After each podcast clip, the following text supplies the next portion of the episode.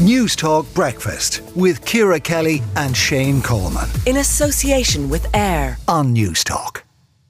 Now, an EPA report has suggested that Ireland would need to reduce the number of livestock by 30% and re-wet 90% of reclaimed land for the agricultural sector to meet its targets. And Tim Cullinan, President of the Irish Farmers Association, joins us now.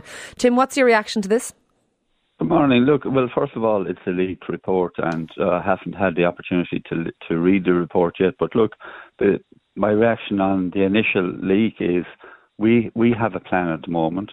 It, ink is on, is barely dry on the agreement between the government parties last summer that we would uh, agriculture would work towards a plan of reducing emissions by 25% by 2030.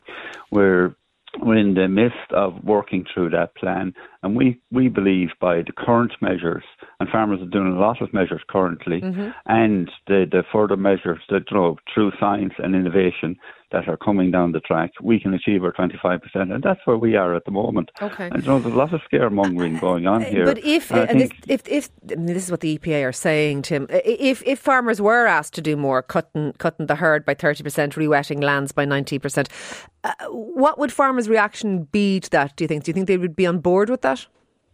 No, absolutely not. And as I say, like we have a serious challenge at the moment. We're working on that, and we're the only sector that has a plan. And you know, if we look at what's more important here, we need a very balanced debate here currently, and we all know what's happening around the world at the moment. There's so much uncertainty. We're dealing with Russian invasion on Ukraine. No, no, and, and I'm aware of all that, but, but, but, but that's out of your hands. Have, What's in, in your hands is, is, the control of emissions from the agricultural sector in terms of what you do and what you use. All, all I'm asking is, do you think farmers would be open to cutting the herd by a larger amount than it has been currently on the table?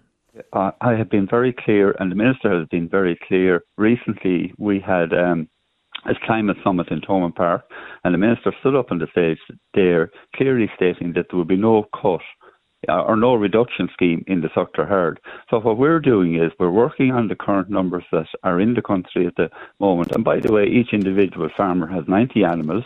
We want to sustain that into the future. It was only yesterday we were out there trying to achieve uh, a price increase and, and government to support a, a sheep sector that's uh, under serious financial difficulties at the moment. So our plan is working towards the plan we have.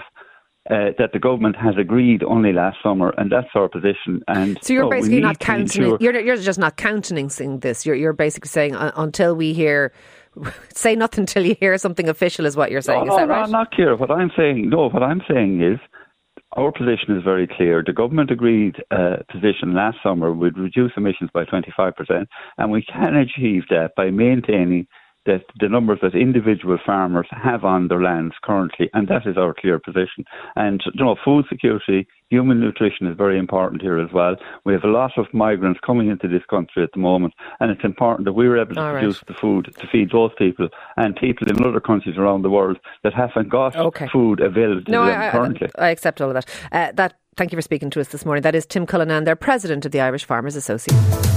News Talk Breakfast with Ciara Kelly and Shane Coleman. In association with AIR. Weekday mornings at 7 on News Talk.